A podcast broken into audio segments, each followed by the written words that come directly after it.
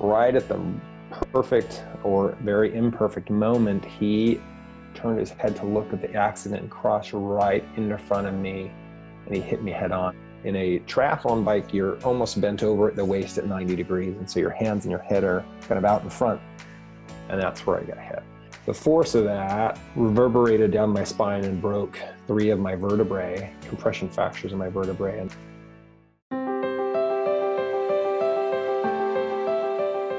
Welcome to Stories of Hope in Hard Times, the show that explores how people endure and even thrive in difficult times, all with God's help.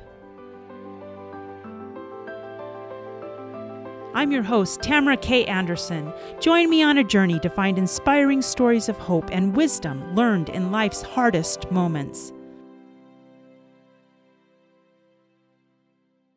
My next guest has lived in Virginia, California, Honduras, and Utah. He was a Division 1 collegiate track and field athlete in pole vaulting who was fortunate enough to win conference championships and competed in the NCAA finals where he appeared in the top 50 in the pole vault for the world rankings in the 2000 Olympic year. Once he retired from pole vaulting, he began to explore the world of triathlon and endurance sports. And he's been hooked ever since, having competed in over 200 competitive endurance events. He even qualified for the Boston Marathon and became an all world Ironman triathlete. After receiving his undergraduate in psychology and getting his MBA, he had a 13 year career in corporate sales. About eight years ago, he left sales to pursue his passion of working in the world of health and fitness. He is the owner and operator of TriFit Evolution, a small strength coaching and endurance coaching and personal training business located in Arlington, Virginia. His goal is to help others achieve their fitness goals. He married his sweetheart, Laura Dawn, two and a half years ago, and they have been blessed with a beautiful son. I am pleased to introduce Alan Golich. Alan, are you ready to share your story of hope? Sure thing. Awesome. Well, Alan and I actually have a long history of being friends. We grew up together in Northern Virginia, and I actually have many fond memories of playing in your backyard and in your basement as kids. yes. yes. I was thinking about that this morning and I thought, you know, I remember like, I don't know what we were doing, but it was you, me, and Kevin, and we were fighting off some imaginary foe with pretend guns and I don't know what, but we were having a great time. that sounds about right. Yes.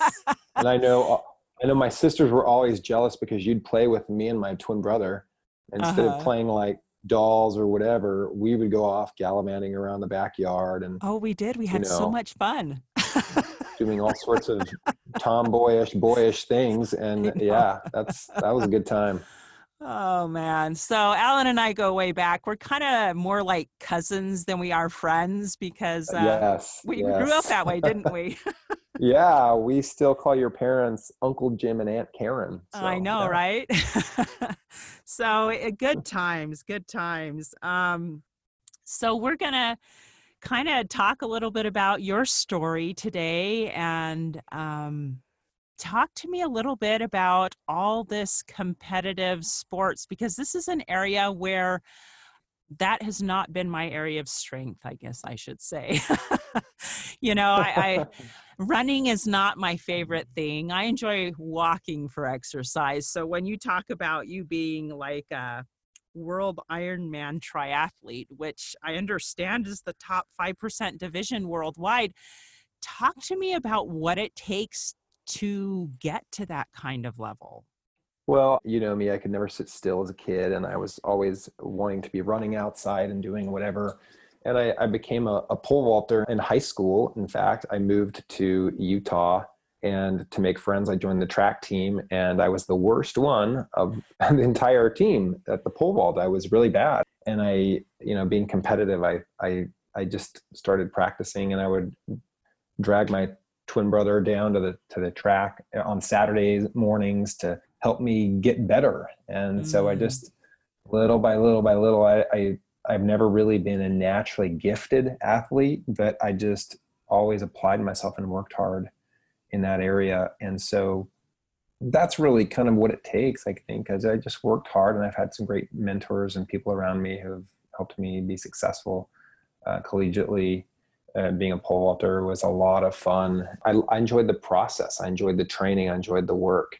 In the pole vault there's lots of different things that you have to do to actually you don't just go out and pole vault every day in fact most of the time is not doing that most of the mm-hmm. time is working on your running, working in your in the weight room, being becoming strong, working on your jumping technique, working on doing plyometrics, running up the stadiums, you know, uh, mm. doing work in the gymnastics room to work on your aerial awareness and body awareness in this in space and you know all these kind of things but i really love that process and then so as i retired from that you know, in my mid 20s that sounds funny to say i retired in my 20s from my mid 20s from the the pole vault, which is much higher impact than uh, than than what I do now. I moved to California and fell into some good friendships with some people that introduced me to triathlon. So um, I, once again, I was really bad when I first started. I could barely swim across the 25 meter pool, and that was gasping and doing a horrible compilation of breaststroke and backstroke and side stroke anything I could. And you know, in my first my first race, I was horrible. And I remember I was here. I was 26 years old. I had tried to qualify for the Olympics the, the year before in the pole vault. So I was very good at at what I thought was you know uh, something that was super difficult. And I thought oh, this, this this isn't hard to do: run, ride a bike, swim. You know. And I, mm-hmm. I remember riding my bike during the first triathlon I ever did, and the women in their 50s just flying past me. And i remember in, in, triathlon they they they mark the back of your leg with your age so that you know as you're competing on the course because you're you're divided up in anywhere from five to, to 10 year segments uh, for your age division. Uh-huh. and so so to identify what division you're on you, the back of your calf actually is literally stamped with your age. And i remember seeing to this day the women with number 50 52 51 50 49 you know. And here I was this what i thought was this young strapping collegiate athlete you know and i just got my doors blown off. And i just thought man no. and i just again i was not gifted. And so i just worked really hard. And i i had luckily i've been very fortunate to have the time and the energy to be able to do that. And the means to be able to kind of just pursue that. And over time I got a little bit better and a little bit better and just, I was able to kind of parlay that into a, a business and so now I actually help other people to do that. No real overly athletic super gene or anything that I had, but I just I just worked hard. You know, I just I was willing to put up put in the work, but I but I love the process, the process of becoming a, a triathlete as well as I love that the process of becoming a pole vaulter. And I think in life that's a good lesson to learn is that you just work on the process and mm. and you become you know in the end you become something that you never imagined that you'd become but it's just working on the process. And i i loved that.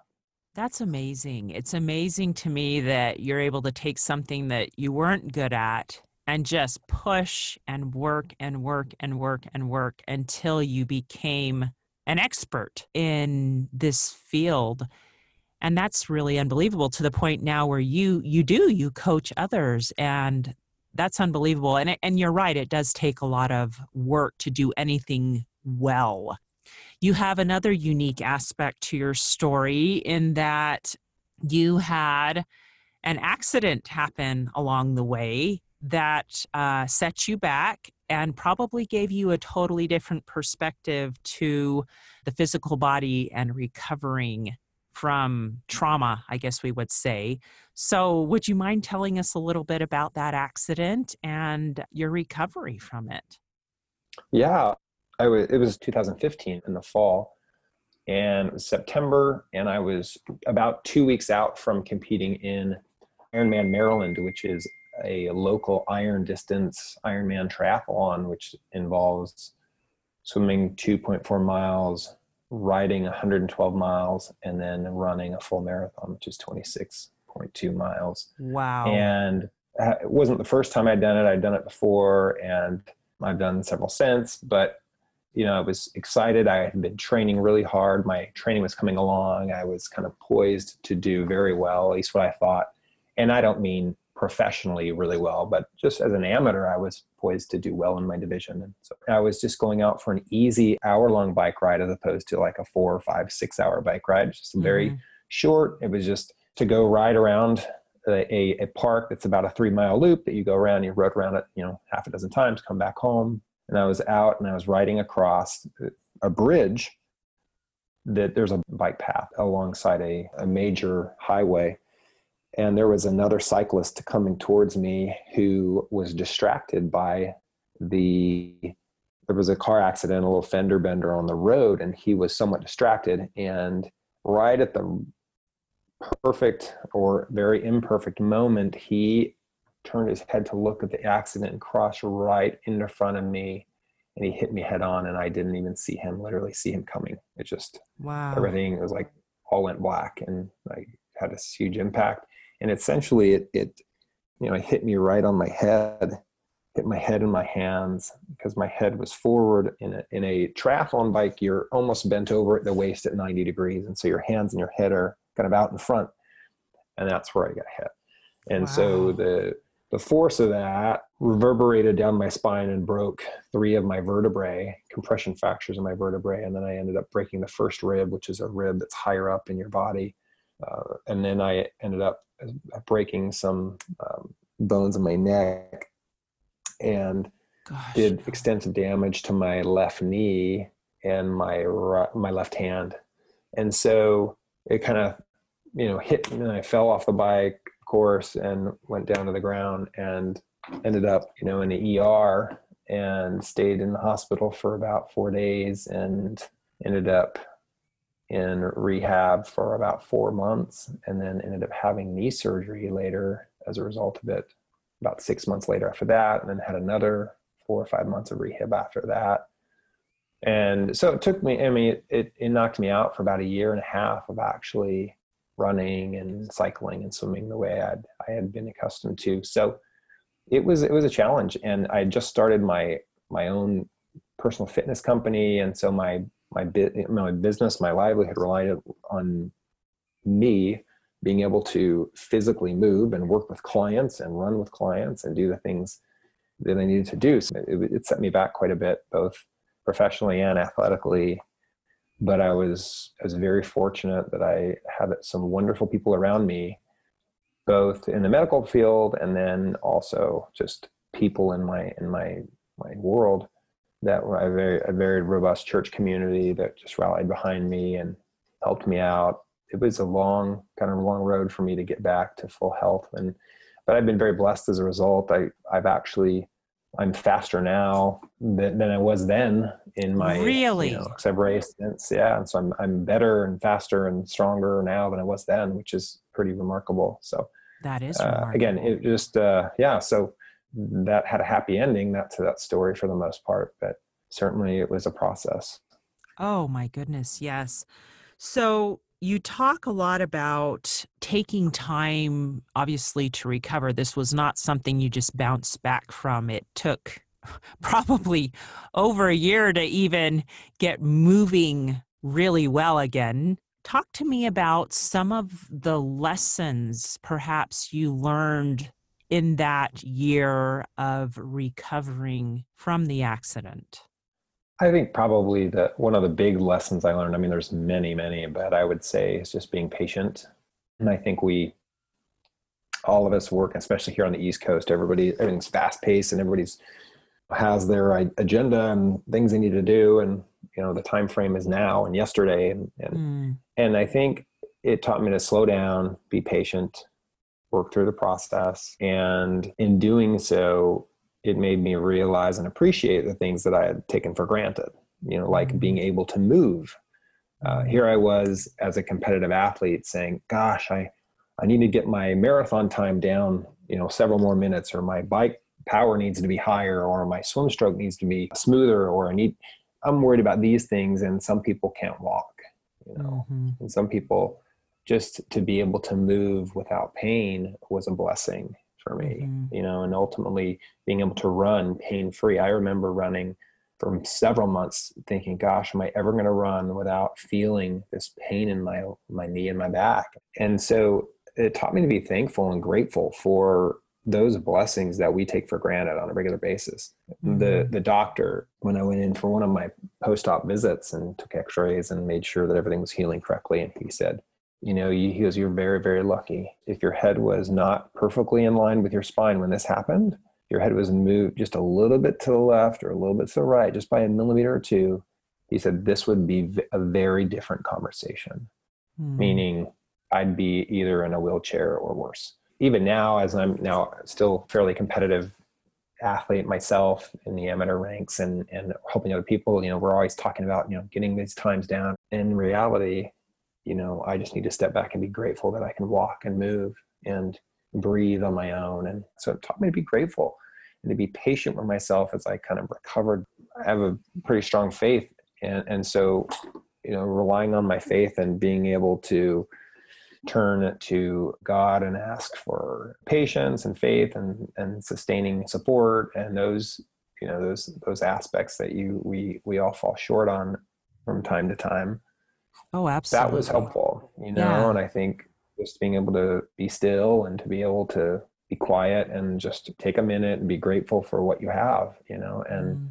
um, and I remember one time eh, specifically, so many wonderful people around you, and and uh, Tamara, you know this. What when when you do have tragedy strike, and I'm sure some of your listeners will agree, it seems like the silver lining of the cloud sometimes is that people that come to your aid that you had no idea Mm-hmm. And I had people reaching out to me that I had known from high school 30 years ago.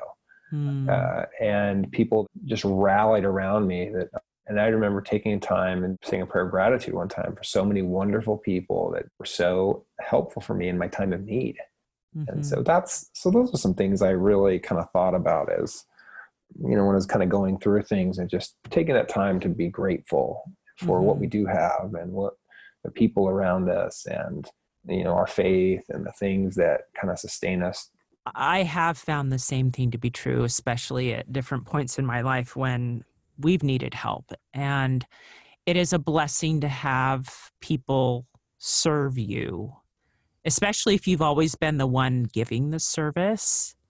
To have that returned it was like I was given an increased capacity to love these people. And I never realized that the person receiving service could have that blessing of feeling love for so many people. And so I, I think that's one of the things I learned that not only do the people who serve learn to love that person they're serving, but the opposite is also true. You receiving the service learn to love those people even more. So I totally agree. Let me ask you this Was there ever a time in your recovery where you were feeling down and discouraged and ask God why? Why did this happen? That's a good question. I, I don't remember necessarily asking God why during prayer, but but I remember certainly thinking that, trying to trying to look for meaning in that. And that's I think sometimes we we look for meaning in tragedy. And I think I think you can find meaning, but then I think it's also okay to realize that we don't have to necessarily have a reason for everything. I think we have that tendency to, you know, try to, this is going to be a blessing to you. And I, I uh, you know, and that's not what people want to hear usually in the moment. No. Yet we, we, sometimes, I can look back now, obviously hindsight, it really is 2020. And I look back and I'm like, gosh, would never wish somebody to go through that. Mm-hmm. I don't mm-hmm. want to go through it again, but I'm certainly glad that I did because I see the blessings of it. That being said, I'd be just fine to not have to do that, you know, and you know, I'd be okay. But uh, I think sometimes we kind of can try to identify a, a, reason, and in reality, sometimes just terrible things happen, and it's mm-hmm. just horrible. And whether it's trauma or an illness or somebody passes way too soon, a quick quick aside and there was five friends of ours that were in high school, and they had just they had all come back from doing some missionary service for our church overseas for a couple years, and all of them were coming back from a camping trip, and the driver of the car fell asleep at the wheel, and oh. he rolled the car, and three of the boys died, and this they're early twenties, and you think, oh my gosh, here are these three boys who you know gave some of the best years of their uh, growing up you know to church service for a couple years and they were serving god and they were doing all these things and they died. Oh my gosh. And and i remember one of our um, church leaders came and talked to the congregation at the funerals and he and i thought he was going to give the the rah rah speech of oh there's a reason and have faith and you know you'll you know this is this is god's will and and that was not the topic of his his message. He just said sometimes we don't know why. We just don't know why and it's okay to question. It's okay to say why. And it's okay to not have the answer.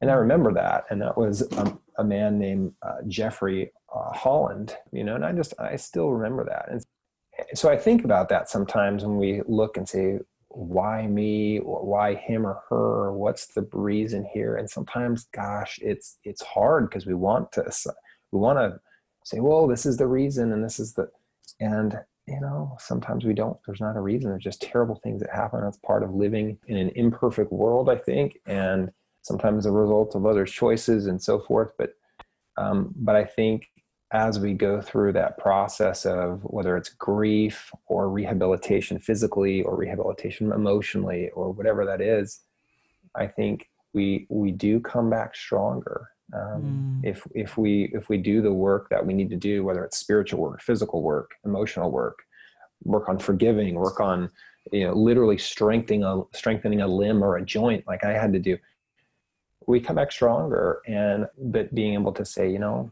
i'm going to take this one day at a time i'm just going to worry about stepping one foot in front of the other and and keeping you know some focus and some perspective and being grateful for what i have now and I've kind of come to the same conclusion that we may not always know the reason why, but I think God can take whatever adversity we face in our life and He can help us become stronger because of it. Stronger, better. And like you said, that's probably not what we want to hear when we're going through it. Uh, when you're so exhausted and worn out and down, it's hard to imagine life being any different. But I guess that's where faith comes in, right? Uh, belief that God can see perhaps something down the road that we can't, and that He'll help us become someone who is maybe more patient, stronger, better, inside uh, than we used to be.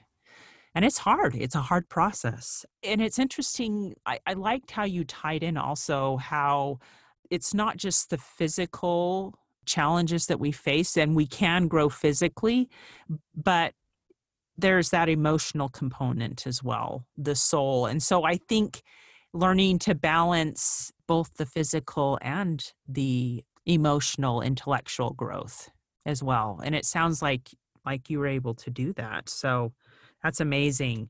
We're going to take a quick break. But when we get back, Alan, would you mind sharing with us the secrets of setting achievable goals and maybe some of the mindset that goes with that, along with resources that you would recommend for others who are struggling? Sure. How many of you out there feel like your life is chaotic, crazy, and completely awful compared to the norm. What if I were to tell you that you are normal for you?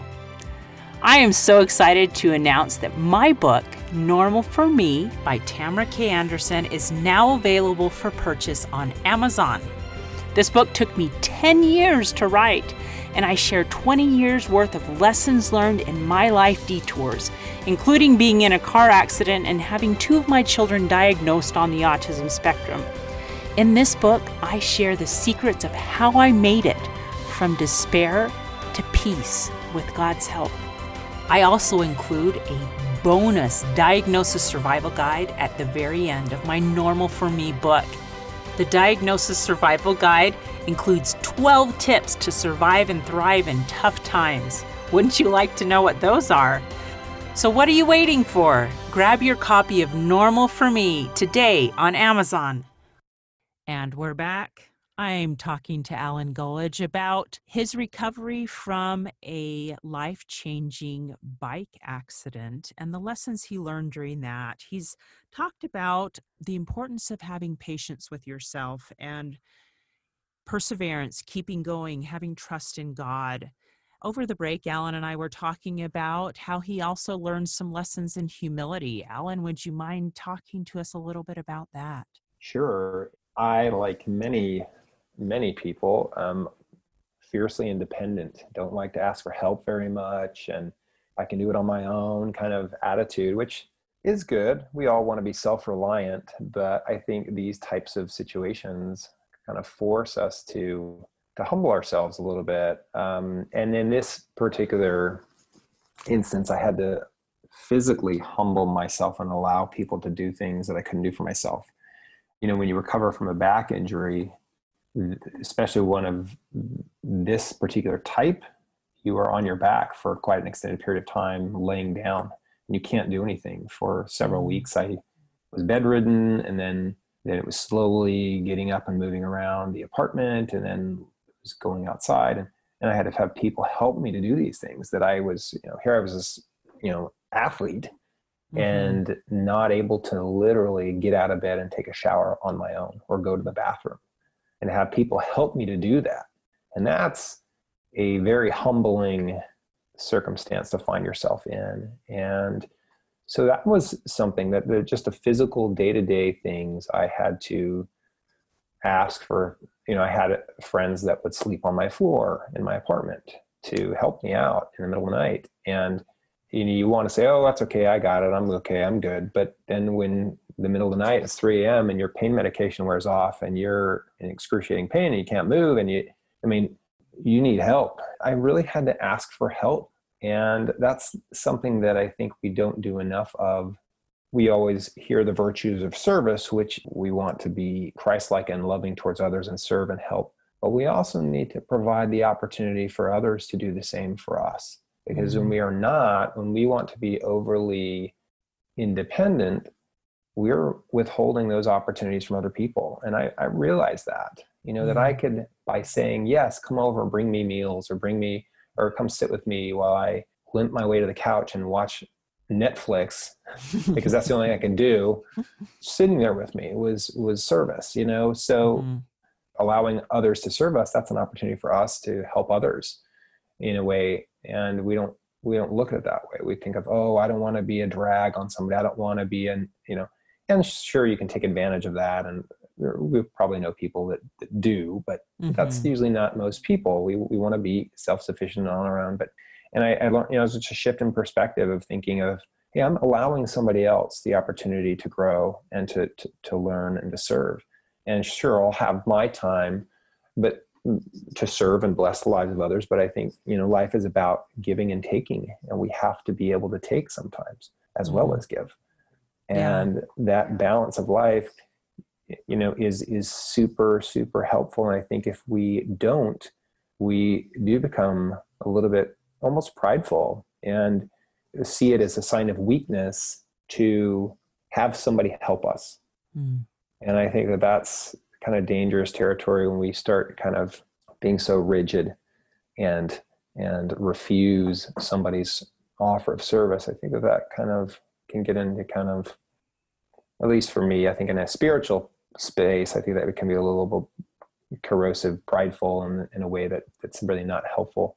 So that was something that um, you know, humbling myself and and learning. And and again the physical side of having to go through the physical rehab and so forth and doing things like you know running without limping and all those kind of things like that are somewhat humbling you know especially when you mm-hmm. teach other people to run for a living you know?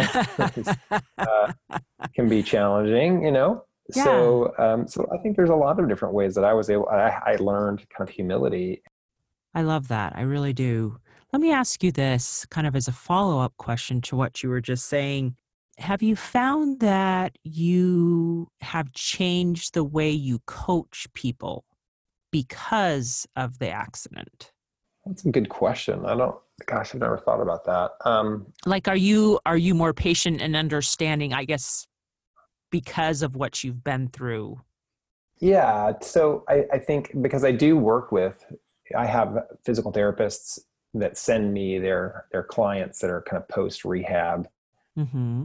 in learning you know running better for example learning learning techniques that will lessen impact on their joints as they run. So many and this is a total aside but so many doctors that are well meaning yet uninformed people come to them with knee injuries and say oh i'm a runner and they just say well you can't run anymore or you're you're too x y or z to run. You shouldn't run. You know i appreciate their desire to preserve integrity of joints, but that's really not the case. People can run. They just need to learn to run correctly and to be able to strengthen their bodies in the in the way that they need to to be stable through their core muscles to allow them to run correctly. And then mm-hmm. people can run for quite a long time.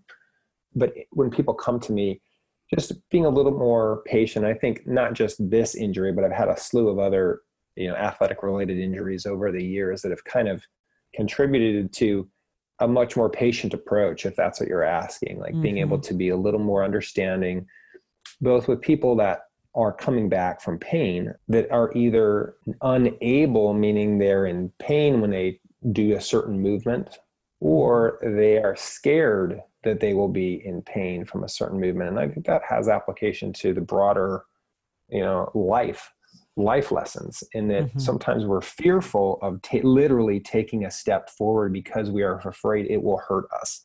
Mm. And I remember coming back from my rehab and my physical therapist who I love and adore and she's really great but she was she had me do a drill where I was literally kind of running and stopping on that that leg that was hurt kind of a jumping on this leg while slamming a medicine ball down to force me to trust my foot again because I w- had developed a, a protective overstride in my gait. Uh, I was basically in, ingraining a, a, a, bad habit in my run because I was subconsciously fearful of pain in my knee because I'd been running with pain as a result of the accident.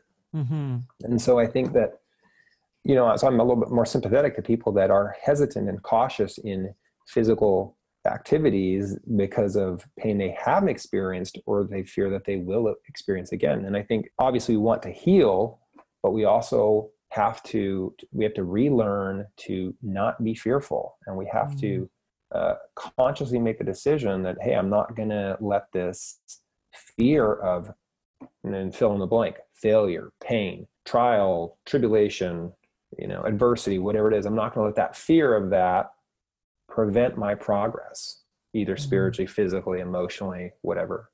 So mm. in that way, yeah, I, I have kind of softened my approach a little bit in certain ways with clients and uh, changed how I kind of coach people, or or maybe not changed it, but but have evolved towards, you know, over over a long period of time in, in being more sympathetic and more understanding. That's that is awesome. Even as I've uh, like for example started podcasting, I I remember having to overcome some fears, and it was really hard for me to be able to to face those fears and I and I found I almost had to focus on something other than the fear. I had to give myself a goal, um, something that was powerful enough that I wasn't looking at the fear, but I was looking at maybe the end result of that. Do you do the same thing with your clients? Do you have them focus on something other than the fear, and what what is that typically? Absolutely, yeah, that is a huge, huge, huge focus of mine when I work with when I ever talk to clients that for the first time and and whether their goals are and I do have kind of two sides of the house so to speak of my of my my business and one is strength training and personal training just what you'd see anybody from a normal just average joe or jill off the street that needs to lose 20 pounds or 30 pounds or 100 pounds losing weight or mm-hmm. somebody that needs to get back in shape after um, a period of time off or maybe mm-hmm. somebody's coming back from an accident or illness like i was i've had people come back from hip hip surgery knee knee replacements all sorts of things. And then I also have the very high functioning um, triathletes and runners who are looking to qualify for Boston or looking to get to the World Championships or get, mm. looking to run. I had a girl run her first 100 mile ultra race uh, just over this past weekend. And so we worked for many, many, many months. And, and we absolutely the first thing I ask the question of what are your goals? And we go through and we refine what those goals are. And then with that goal, then breaking it down and saying, okay, well, what's the process by which you're going to achieve this goal? And then being process oriented throughout the training cycle, whether it's trying to lose weight, especially over the holidays, people struggle with this. And so we talk mm-hmm. about and what are some preemptive things we can do as we go into this difficult situation? Like what are going to be the resources that you have to help you to you know not binge eat over thanksgiving you know? Mm-hmm. if you're a 300 pound person that needs to lose 100 pounds or their doctor is going to put them on you know medications and all sorts of stuff.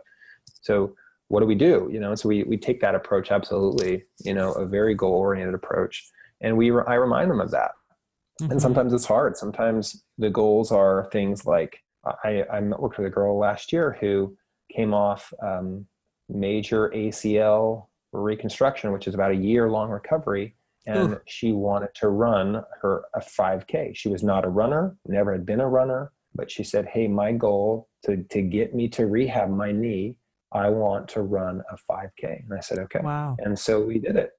And so that, and then I have people that their goals are different. They are going through fertility treatments because they want to be to be parents and they're mm-hmm. they really mm-hmm. want to do that and they are significantly overweight. And so we remind them of those goals and we talk about okay, well what are the challenges? What are the fears? What are the temptations? What are the things? Okay, well let's focus on the the overarching goal is to be, you know, in this place where you can be healthy to possibly conceive. So, you know, there's so but, but being able to have that goal and, and having that focus is very critical I think mm-hmm. for me, it was I want to get back to being a competitive triathlete and not just competitive triathlete, but very, very but, good, you know, and mm-hmm. to the point of of being upper echelon of my my little division or whatever, and and you know that kept me going. And so yeah. for some people, it's your family and being able to to be healthy for your family, or being able to be a better um, you know caregiver or or whatever it is. But yeah, we definitely I think goals are are critical as you come back or face some of these challenges that we that we have. Oh and i love how you talked about breaking it down. You know that we, that we do we need to break down. So not only have that overarching goal that pulls us forward but sometimes a big goal seems so unsurmountable that you do need to pause and say okay what does that look like on a month to month basis? What does that look like for this month, this week, you know, and then what what can I do today? So breaking it down to just little tiny bite-sized achievable goals so that it doesn't seem so overwhelming, right? Absolutely. Maybe this is where your psychology degree comes into play, Alan. Kind of, yeah. You become a part-time psychologist. That's for sure. Oh man, because so much of what we do and especially our fears that hold us back it's it's all in our mind. And so we just have to be able to set that goal and have the faith and and then and have somebody that you're accountable to like these people that hire you they're accountable to you and you're going to help them through it. And i found that to be true for me as i have set uh, brave and new goals like for myself this year in podcasting and writing and publishing a book that it has really helped me to have and somebody that i'm accountable to. And so this yeah. it's easier when you're not doing it by yourself right? Absolutely. Yeah. I always tell my my weight loss clients that there's three keys the people that are very successful at this and those that aren't. And one is they have a firm goal that is not that is fixed, time bound, just like us like we, we know what smart goals are, right? Mm-hmm. Strategic and and time bound and also, you know, specific and everything else. But um so they have a goal, they have a process which for them, that means they're writing down and recording what they eat. Mm-hmm. And that's the process. And then the third pillar is they're accountable. They're accountable Mm. to me as their coach or their trainer, and they're accountable to, and I have them be accountable to somebody else. So, Mhm. okay, you're accountable to me. You're accountable to yourself. You're accountable to who else? Who who in your world can support you in this?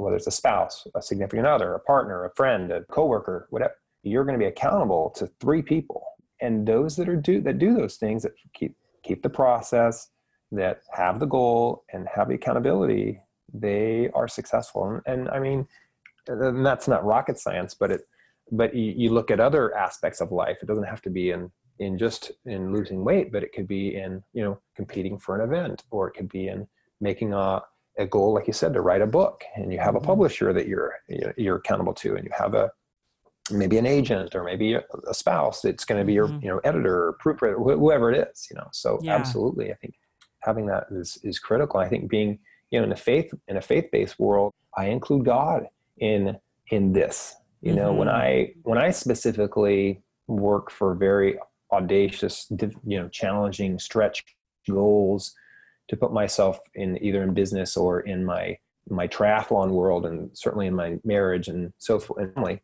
but in my business world and in my athletic world i think sometimes we think you know you look at somebody sideways and say yeah i'm i, I really involve the lord in how i prepare for a race or a, an event.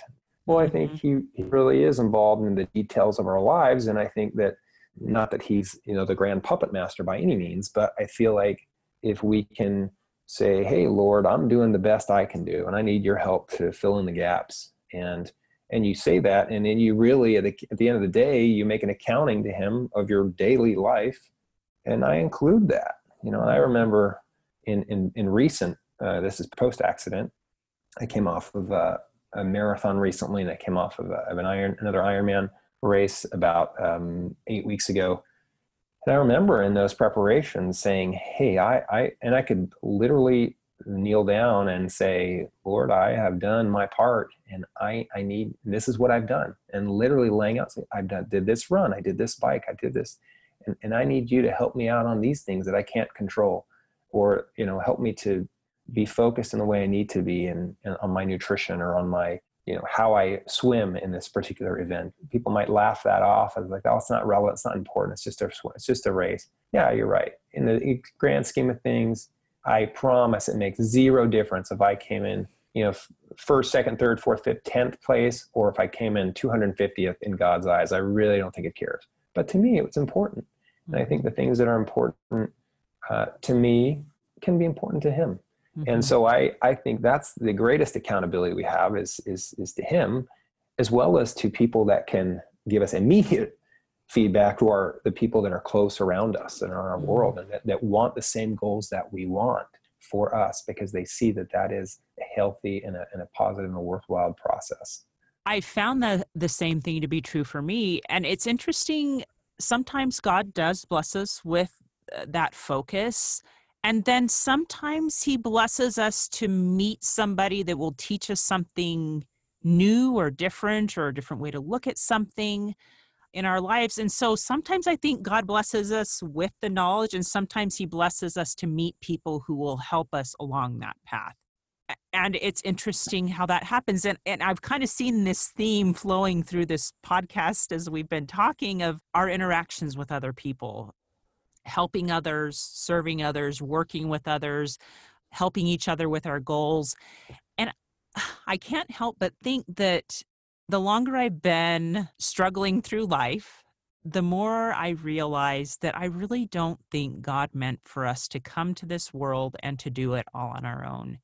I think he meant for us to learn and grow and work together and help each other along our different journeys. And I think it's amazing that you've been able to see that in your own life, not only as a trainer and as an athlete, but but now you're also able to give back and and with such an increased perspective because of your accident and because you had to be a recipient before and so i think it's beautiful how it all seems to tie together that we're we're really all in this together you know Yes. I was just thinking as you were talking about, you know, how we are blessed with the gifts that we need. And sometimes we're blessed to have others that come into our lives to teach us, you know, and I think mm-hmm. about, I mm-hmm. thought about teaching and I think some of the greatest blessings that I've received in life, and this goes outside the, the realm of just the accident and so forth and recovery, but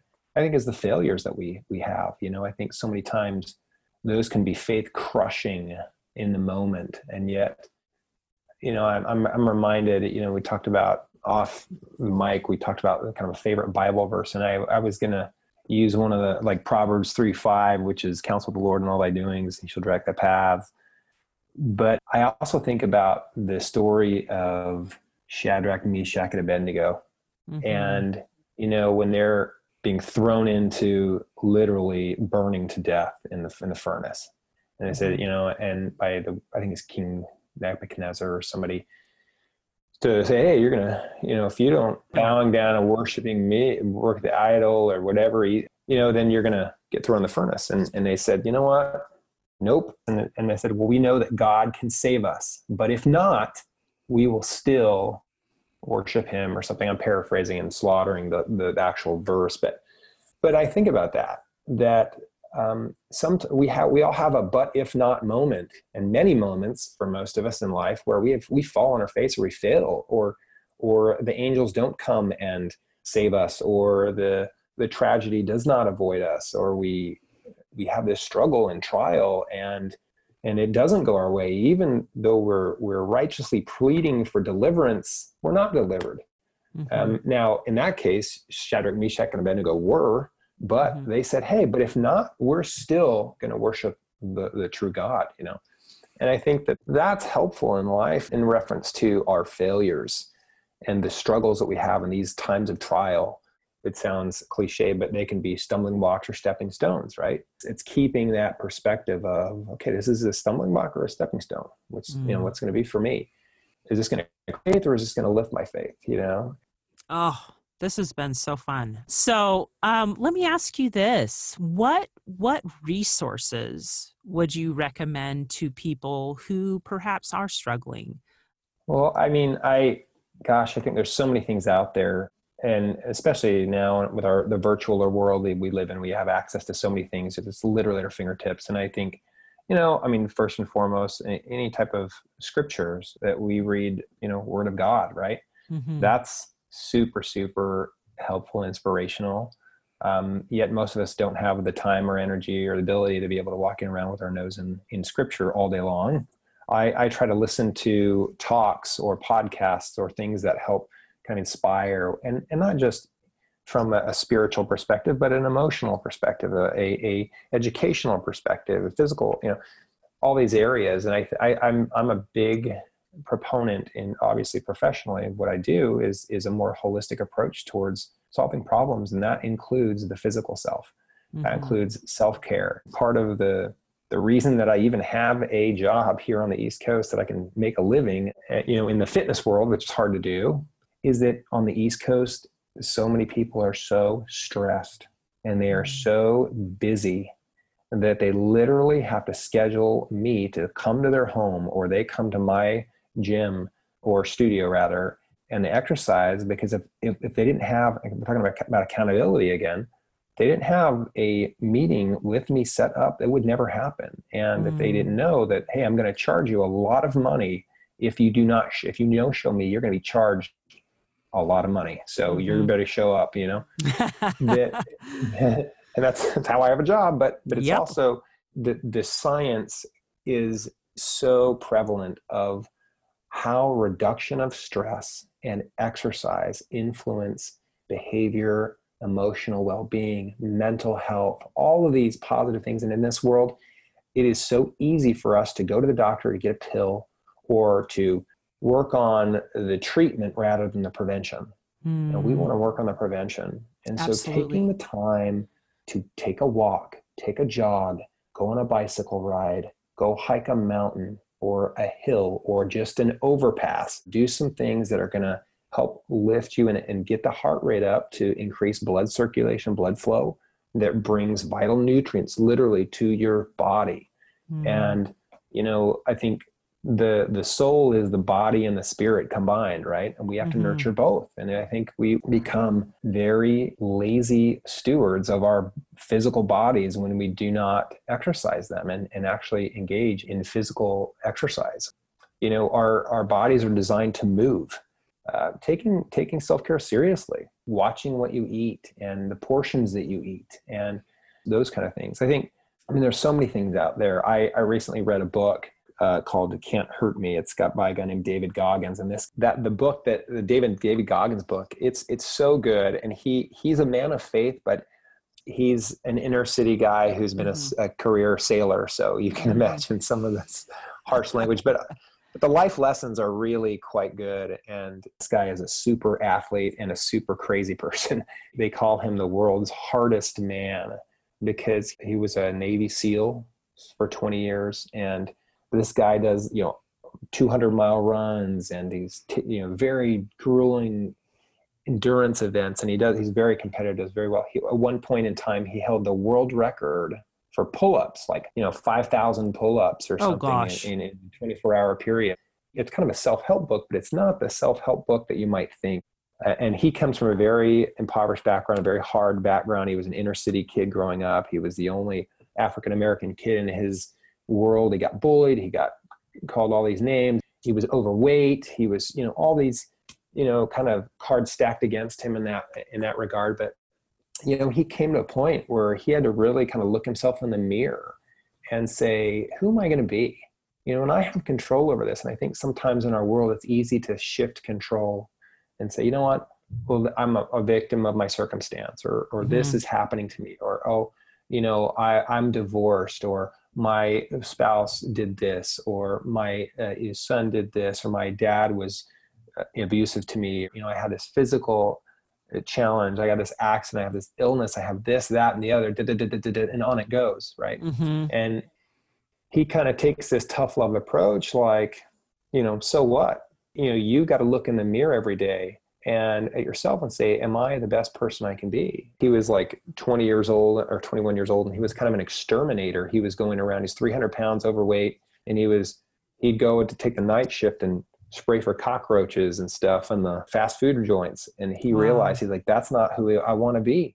And so that book for me was was you know that's one I read recently. And I thought, yeah, that's a different approach of that tough love, but I think that's so true. And and in my world, when I work with people, especially those that live in a very technologically advanced world where we're deconditioned, meaning we're just we're out of shape essentially. Mm-hmm. Yes. That that we are not used to being pushed hard physically. And when we get pushed hard physically, our our mental side, that's where really the the work has to be done. And there's something called the 40% rule where they've actually studied this that your your mind can override that that you think I'm at my physical limit, you've only got about you've done about 40%. You have another 60% effort you can give. Really? And so when when when you're doing these hard efforts, and I'm not saying that everybody needs to go out and run, you know, a marathon or an Ironman or triathlon or right. go running or whatever. I'm not saying that, but I'm saying put yourself make yourself hurt a little bit like in a good way obviously you know mm-hmm. see, see where your where your breaking point is and then get to that and then go a little bit beyond that but sometimes we need to be pushed outside that comfort zone and that, that physical comfort zone of our bodies. I mean, it is so connected to our mental health, our emotional health, our spiritual health. And I think because we are so, uh, again, deconditioned just in society, because our life is so easy, just generally speaking, we get used to having things when we want, where everything's comfortable, everything is, you know, and and I remember um, many times in just kind of my rehabilitation process, kind of pushing myself and hurting and feeling like, and I don't mean doing damage. That's not what I'm talking about. But I'm just saying, you know, because you're so I was this accomplished endurance athlete, and then uh, you know if I don't do anything for four months, well, that's really hard, and you have to come back and and the mm-hmm. workouts are very difficult that normally would be very very easy but pushing yourself a little bit so i think for me that was helpful because it, it made me think and it made me focus and just being uh, a little bit more present in kind of my okay what am i feeling right now? Am i hurting? Am i just uncomfortable? Am i you know and just being a little more present. And i think that that's something that we don't do enough in our mm. in our very cushy world. So that's a big thing. It's just that that you know on the one side it's the self-care of, of getting enough rest taking time outside of your day to meditate pray you know get a massage every once in a while do some yoga do something that's going to just allow your mind to calm be calm and just not be so ratcheted up and then the other side of the house is is pushing yourself a little bit it's doing mm-hmm. something that's hard maybe if you if you've never run before maybe it's it's jogging for a little bit next time you're on the walk and as opposed to just walk you, you run for 30 seconds and then you walk and then run for another 30 seconds and walk, or whatever that is and then mm-hmm. it can be mm-hmm. going and taking a class at the gym that you you know this seems intimidating to you but but whatever that is so that physical side is is so helpful um, especially with people that then start to see physical change and then their self-esteem improves you know and you, they accomplish a small goal and now well how can that carry over into my other aspects of my life Oh, That's one of the most beautiful things that I see. Yeah, absolutely. Absolutely. Yeah. So anyway, yeah. those are some things I, I think are, are, resources or, or avenues you can go down to help kind of get you outside that, that comfort zone. Thank you so much. So let me ask you this. I know that there's going to be people out there who have just really resonated with you and your message. What is the best way for them to connect with you or to find your business online? How can they do that? I have a personal Facebook page. People are welcome to reach out to me there, but I have a business Facebook page and a, a website. The name is TriFit Evolution. So T R I F I T evolution.com. And that's, um, you can reach out to me there and, and that kind of gives a little bit of background professionally, what I do and, and so forth. But yeah, people can reach out on Facebook too. So yeah. Or awesome. Instagram. I'm on Instagram as too as well. So Good. And we'll put all those links to that and and the amazing books that you've shared. We'll put yeah, all of those resources in the show notes so that people can yeah. find it and click the button. What are we talking about being yeah, It'd be yeah, easy. Click, Put, click that button and change your life. yeah, exactly. Right. If it was only that easy, right? Yeah. Oh my goodness. Well, Alan, this has been just such a joy to talk to you and reconnect again. But thank you also for sharing um, lessons learned in your hard times and just the wisdom of setting some big goals for yourself and reaching for those goals and how to make that achievable in bite sized pieces. This has just been so amazing. So, thank you for inspiring us that trials can help us build back stronger and we can achieve anything. Hey, thanks so much for listening to today's show. I know that there are many of you out there that are going through a hard time, and I hope you found things that have been useful today as you listen to the podcast. If you would like to access the show notes from today's podcast, visit my website.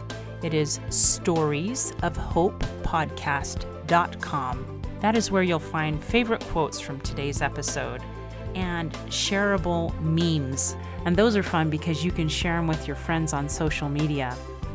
You will also find the links mentioned throughout today's episode so you don't have to remember what those were. And also all the tips that were shared. Sometimes tips are shared so much throughout an episode you forget.